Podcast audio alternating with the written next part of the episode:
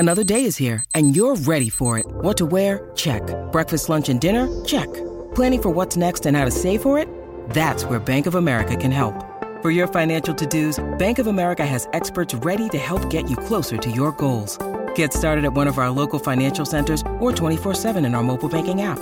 Find a location near you at bankofamerica.com/talktous. What would you like the power to do? Mobile banking requires downloading the app and is only available for select devices. Message and data rates may apply. Bank of America N.A. member FDIC. This is an ESPN special report.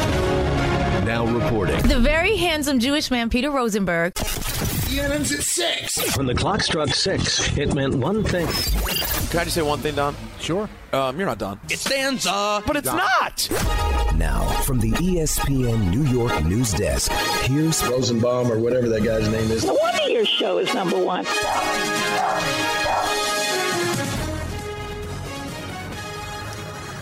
Good evening, everyone, and welcome to ENN. Ray-Ro. Just on Ray-Ro. On Tiwi. Not Tiwi, and of course... No Michael K! I'm Anthony Pusick, in for Peter Rosenberg this week, and we start off a little differently. Usually we say good evening to Dan and good evening to Mike, but I figured we would say good evening to our friends on the show, usually. Hi, Michael. Don has definitely thought about Dan Grasso nude. Okay. That's interesting. Wow. Don, how are you? I've never had a dream about Dan. Okay, so somebody's lying. Michael, how are you? Oh, you would take Gross because you want to make out with him. Wow. Wow. Don? Gross is not bad looking. We do this about once a year, Dan, where I just play these for you just to make you. So it's good to hear from the guys, at least. It's nice to hear from the guys. It's good for the guys, you know, and they're going to be back soon. And you're an instrumental part of, had been an instrumental part of our show, and now... Starting on Monday. That's right. 7 to 10. 7 to 10, baby. 7 to 10. Locked in. Let's do it. Are you excited? Very. Yeah. You can't tell? Oh, no, absolutely. I wouldn't have showed up this week if I wasn't excited about starting the show. I'll tell you, it's quite the warm-up. It is a good warm-up. The 4-hour show. 4-hour vehicle. As opposed to the 3-hour show. Yeah. That's right. No, but it's gonna. We're gonna knock it out of the park, as they say. Absolutely. Absolutely. All right, well, here we go. Guys, we've talked about it all day. The Jets have signed Dwayne Brown. 2 years, $22 million per Adam Schefter. Of course, the Jets were in discussions with Brown before Mekhi Becton's injury on Monday. I imagine those talks ramped up significantly after Monday's injury, and what we found out on Tuesday that Becton will most likely be out for the season. Still haven't heard from that second opinion, but my guess is that he's probably out for the season. We had Damian Woody on, about 30 minutes ago, and he spoke about the Dwayne Brown signing. I think it's a good move. I mean, you're talking about a guy who's been to multiple Pro Bowls, a veteran in this league. I know he's getting up there, but he's still a veteran that's played some solid football last year. And, you know, one thing you want to do is make sure your young quarterback is protected. This is a big year for Zach Wilson, and being able to bring in some reinforcement never hurts. And we said he's going to be 37 at the end of August. He doesn't have OTAs. He's barely going to have any camp. We asked Damian if that's going to be a challenge for Brown. The one thing about being a veteran players know their bodies better than anyone else. So the thing with Dwayne Brown is he might be in shape, but he's probably not in football shape. But fortunately for him, they still have a month to get him ready as far as getting in physical shape before week one. So Dwayne Brown, I think he's like 37 years old. Obviously, he's probably going to have to be managed from day to day, but he's a veteran. He should know how to get himself ready to go. Now, Dan, you mentioned this earlier in the week about Ryan Khalil and how that worked out for the Jets, and he clearly was not in football shape and not ready. Not sure what Dwayne Brown's situation is, but it seems like a move that was necessary given the situation. I got a great Ryan Khalil story that illustrates that point that you just made, but I'll save it for another day. I'll save it for the bonus DVD. Well, that's exciting. Yeah. I didn't know we had a DVD. Yeah, we did for the Yes vehicle. Oh, I see. When we have. Oh, but this is a radio only this week here. I would like to think, Mike, and you've been in these shoes, I would like to think that Joe Douglas and company have some certainty about where Dwayne Brown is shape-wise. I don't think so. You don't think so? I think they have to have a path to get him to where he needs to be. I think what they're probably certain about is this is the best possible option they can get, and it's not about what he looks like on, August 11th. It's really more about what he'll look like by September 11th. No, but I mean, if they thought that there were any concerns, though, that he wouldn't get to that point, come September 11th. Right. They wouldn't go ahead with this, though, would they? But based on my experience, guys, chances are he's not in great shape. It's just hard to replicate the discipline and the cadence of an off-season program and what would now be several weeks into training camp. I mean, that's why you have training camp, and that's why you have the structure and off-season program. So I think what it's more about is like what we could project in 30 days. And, you know, give them credit. You know, they went out and with their hand they were dealt, they would try to make the best possible move they could. Is that a hard decision to make, Mike, to know that a guy probably isn't in the shape that you would want him to be, but knowing that when he is healthy or when he is in the shape that he needs to be, he could be very helpful for your team? Yeah, I think it's just one of those things, Anthony, where it's like, you know, it's probably like me being here for the week. You know, you looked around, you couldn't get anybody that you really wanted and said, like, I don't think that was the case. You know, and you went alphabetically. And, you know, let's go down the list and see who's here. Yeah. He can't do it. He can't do it. Yeah. No. In all seriousness, like you realize that, like, hey, we're sitting here, like, good offensive linemen just don't grow on trees. What is the best possible solution given the situation we have? Well, and didn't I say it earlier in the week too? Like, anybody who's worth a damn is on a roster already. Pretty much, like, yeah. You're right. Not out on the street just because you want to be out on the street. You know, there's a reason to it. So I think, though, hands down, I'm willing to roll the dice. Jets were willing to roll the dice that he was going to be a better option than maybe any other in-house candidates at this point in time. And we'll, of course, see the Jets tomorrow against the Eagles. Pregame right here, 6:30 on 98.7 ESPN, hosted by Greg Buttle and Dan Grasso. There you go. That's right. Dan will also be there. So Dan and Greg Buttle. 6:30. 6:30. There's got to be some free food to have Buttle showed up. Well, you know what Buttle's in charge? He always brings the food. He always brings the food. But you know what he's in charge of specifically, what we put him in charge for this week? The Box of Joe. Which for me and Dan will be essential. Critical. I would say. More so. Because we got the show. You know, we got to do the show tomorrow and then right, boom, onto the air for the Jets. So we don't have a chance to get out and, you know, pick some stuff up. So I told Greg, I said, Greg, you're in charge of the Box of Joe. You got to bring that bad boy in. No days off, no hours off. So we can stay caffeinated. That's right. It's important.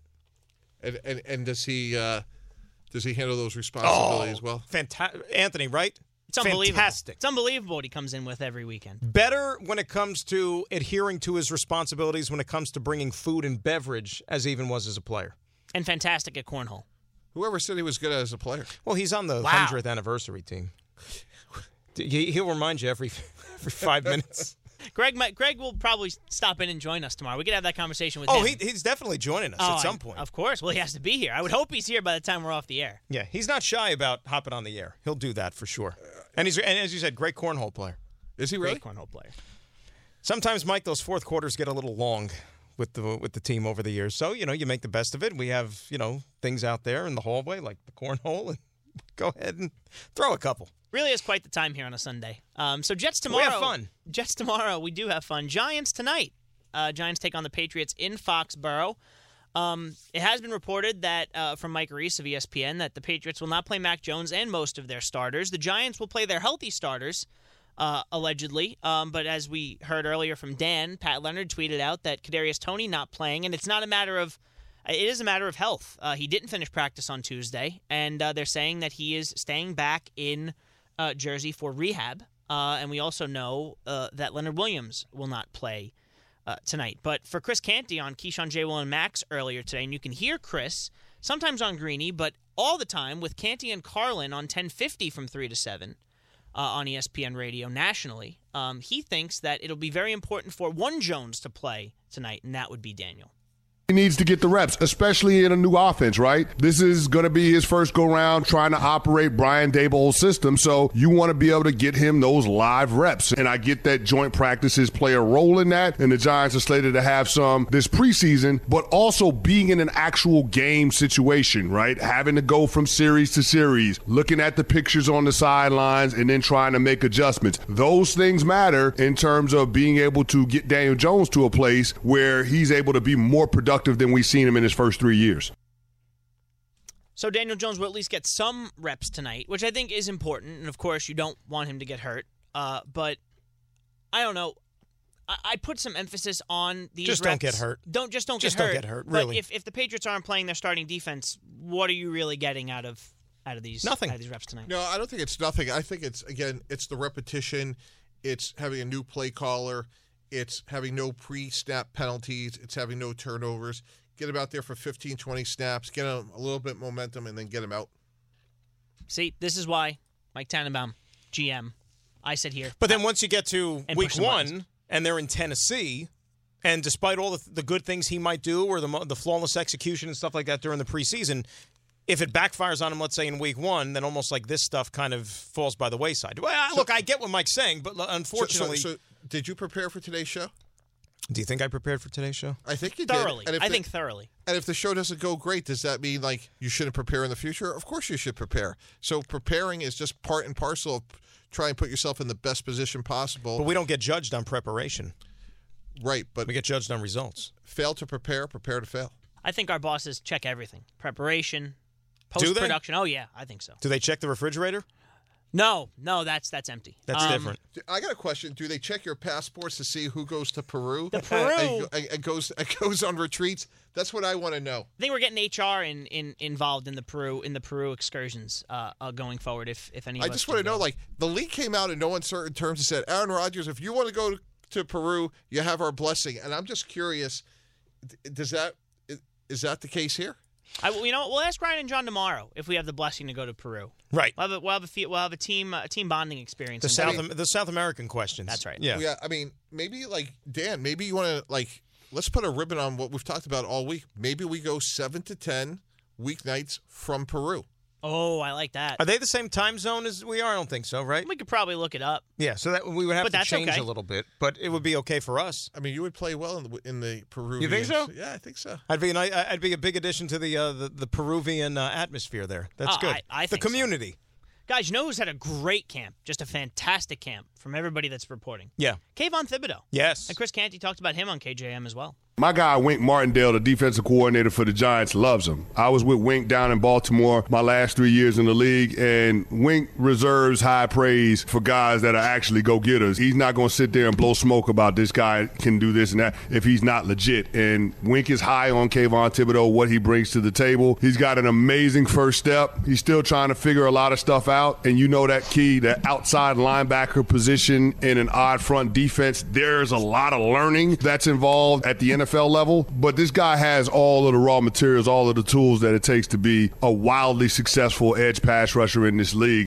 Look, as a Giants fan, I don't know what to expect from this season. Hopefully improvement. That's not saying much. That's a pretty low bar to clear. But lay the foundation. Lay the foundation, especially with this defense. I mean, with Wink Martindale liking safeties to be his play callers, you're looking at probably Xavier McKinney, who's a very young safety, to be the play caller. Now, I'm sure he's perfectly capable. Kayvon Thibodeau, obviously a high pick, very highly sought after by multiple teams, and somebody that they think is going to be a major factor in a pass rush that, quite frankly, I don't think has been good since Michael Strahan left. Of course, tongue-in-cheek, there's been Justin Tuck, OCU Manura, but you get my point. Since they've won a Super Bowl, they haven't had much of a pass rush. You know, true story, I actually have a Wink Martindale jacket. Is that right? Yeah. Why? I call it a Wink Martindale jacket. Okay. It's one of those, like, you know, it's plaid heavy. Thought it was a cool look, but I call it the Wink Martindale jacket because you literally look like Wink Martindale, like you're hosting, you know, the game show from back in the day. And now he's calling plays for the Giants. Calling plays for the Giants. You think most people got that reference or not really? Do you think they know the Wink?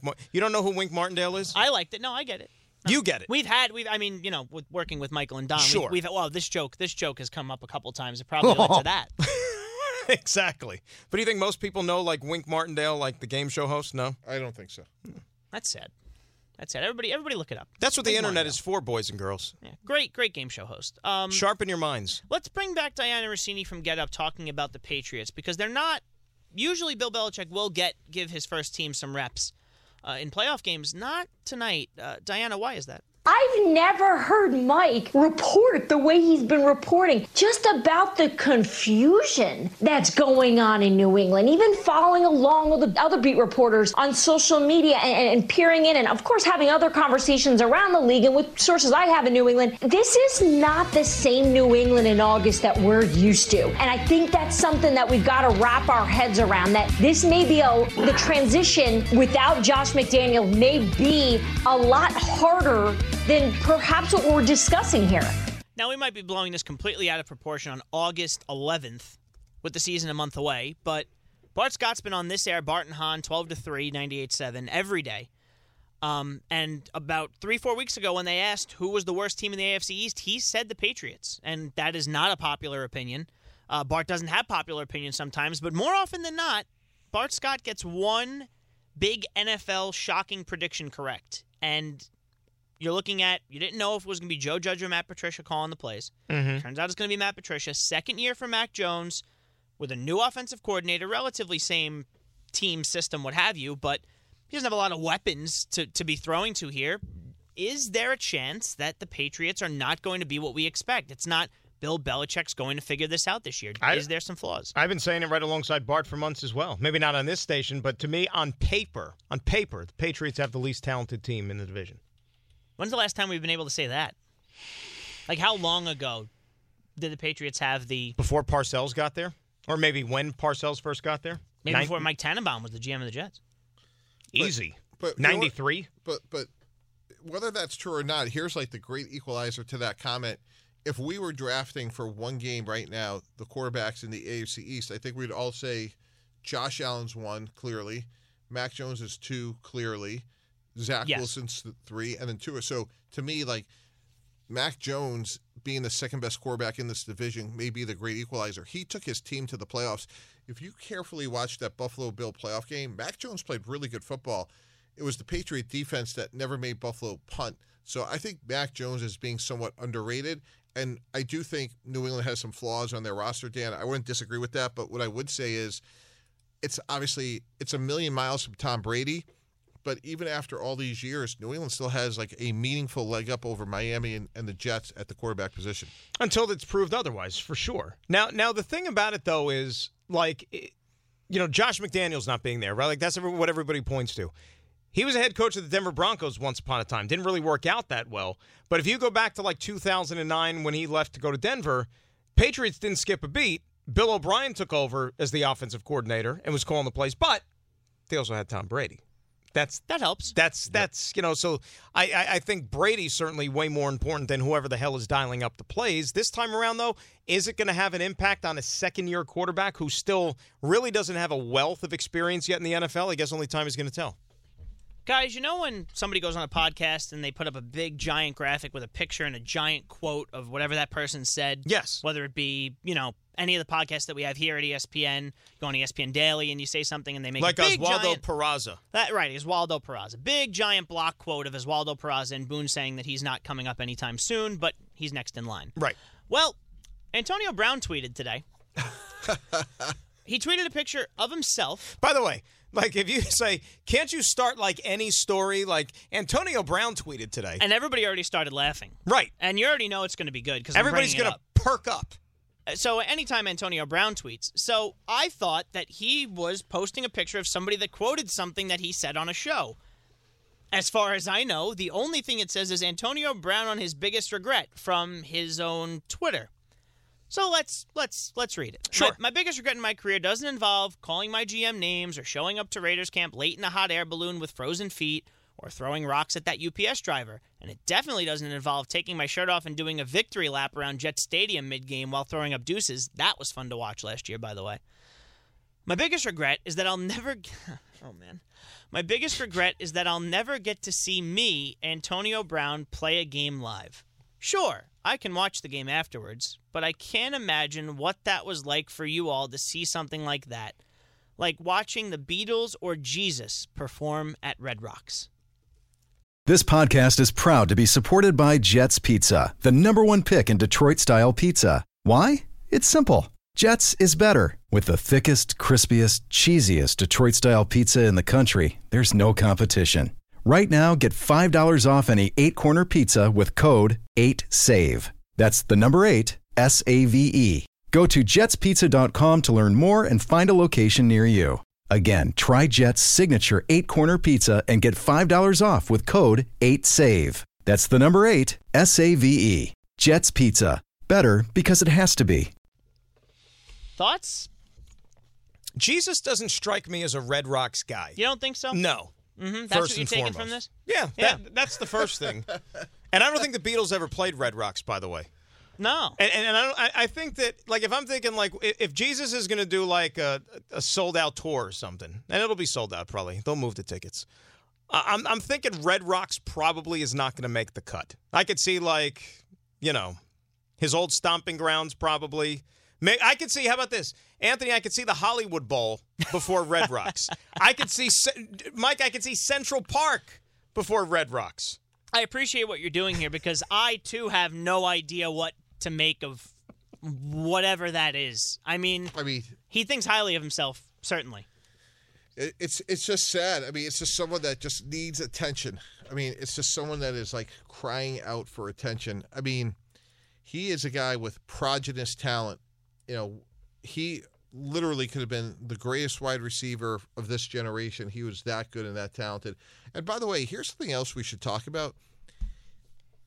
His post-Steeler career exemplifies the greatness of Mike Tomlin. Think about for all those years, Mike Tomlin did an unbelievable job managing. Like, we talk about the role of Aaron Boone or the resurgence of Buck Showalter or where Steve Nash has come up short.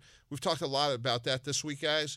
But you want an infomercial of, like, what a great coach is?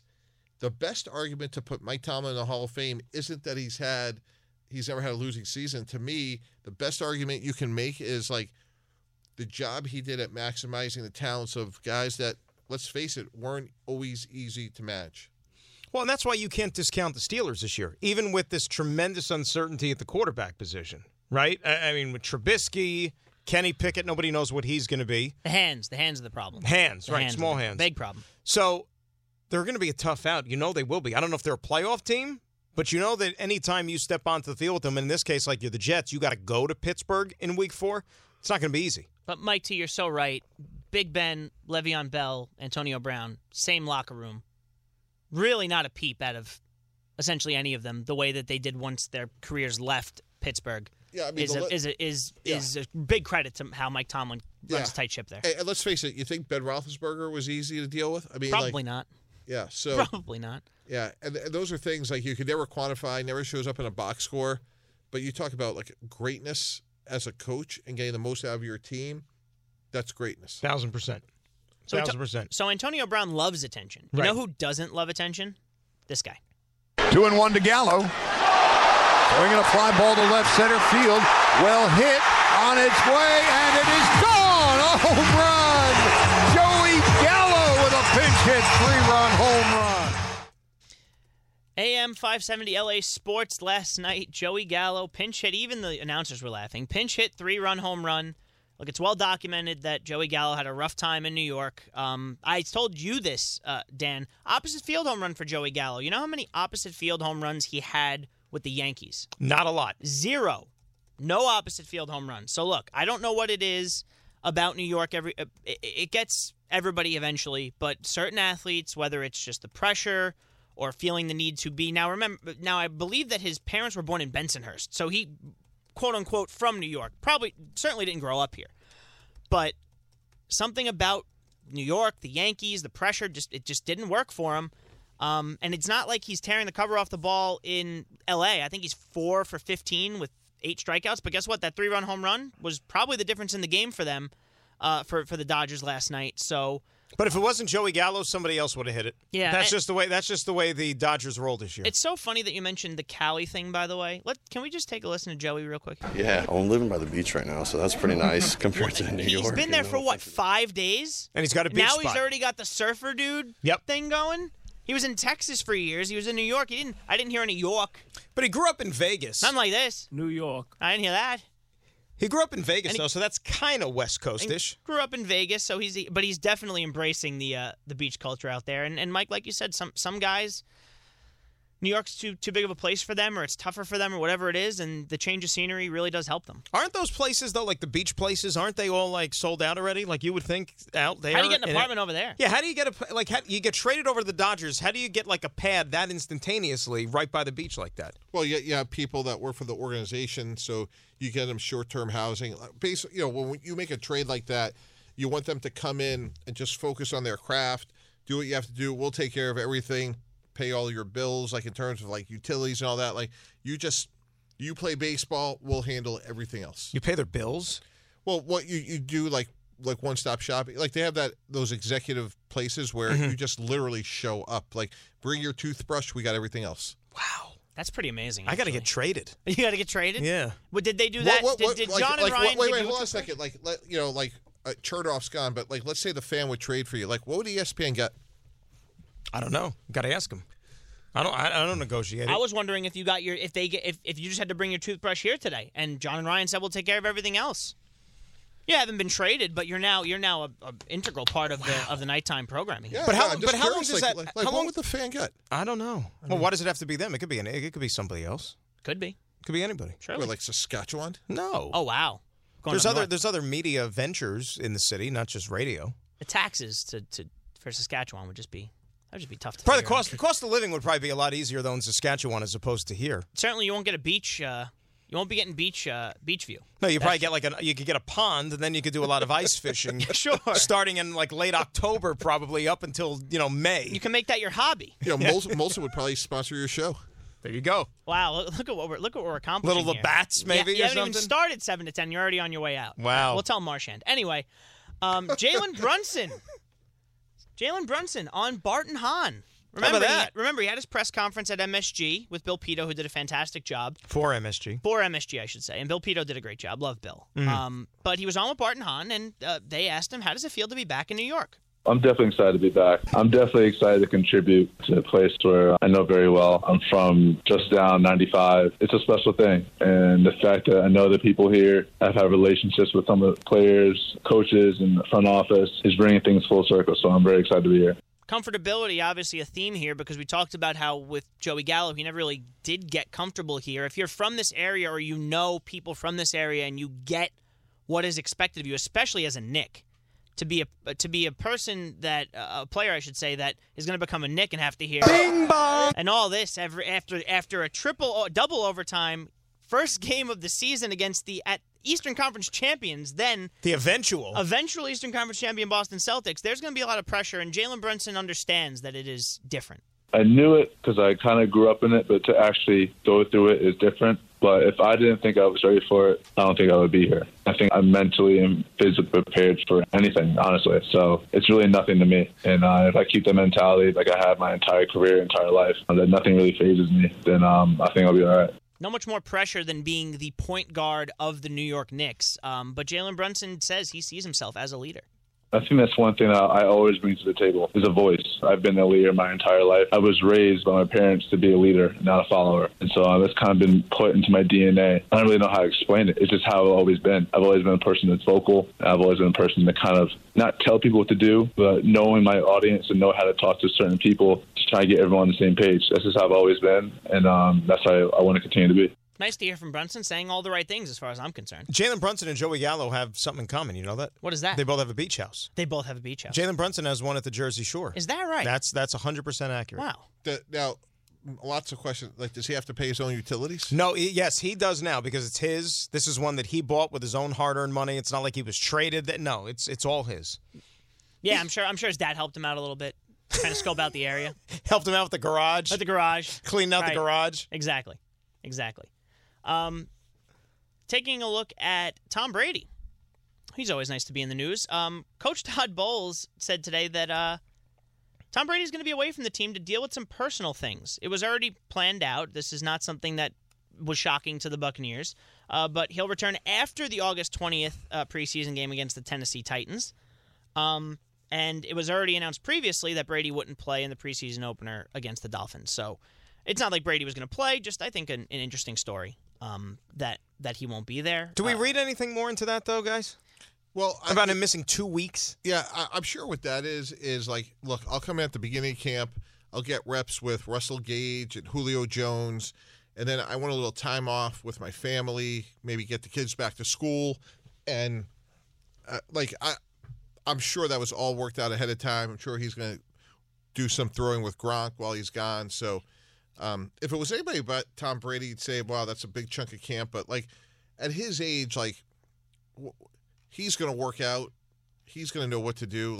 He's the one guy that could get away with this. I think he's taking care of himself. Yeah, and I'm sure this was, part of the deal. Hey, when I come back, fellas, I don't want to go through training camp. I got a couple of summers left with some of my kids. I want to go on a trip with them. And what are the Buccaneers going to say? No. Yeah. But I think they take him back. But it just seems very un-Brady-like to just up and leave. I guess. But that's my point. I'm sure he's not upping and leaving. I'm sure this was something that they planned. And candidly, with the way meetings can be on Zoom, he may not even miss any meetings. Like, he may be with his family during the day, and he could pop on, watch tape at night. They're already probably working on some of the game plan for opening day against, Dallas. So he'll probably start watching Dallas tape. You know, he's not going to play for the next couple of weeks. So I don't think this is the end of the world. And I'm sure for him, he's like, I got 4 months left in my football regular seasons. I'm going to be ready to go for Dallas. I could take 2 more weeks off. And if you're Todd Bowles, like, obviously you wouldn't do this for anybody else except for, you know, Tom Brady. We have one more story. Yeah. I know we're a little over, but that's all good. This day, 7 years ago, and thank you to Dan for pointing it out to me, was the day that Todd Bowles held a press conference to say that Geno Smith had a fractured jaw and would miss at least 6 weeks. And what happened on that day? IK and Mkali punched him in the face over $600. Can you imagine with inflation, if that happened today, how much you probably would have owed him? Then think about how much worse the damage could have been. And the rest essentially is history, because Geno never ended up starting again. Ryan Fitzpatrick took over, and that was that. And now Geno Smith's battling for a job with Seattle. And apparently he's the leader in the clubhouse from what you hear in Seattle. You believe that? Yeah, Geno Smith's a talented guy. Like, that doesn't shock me.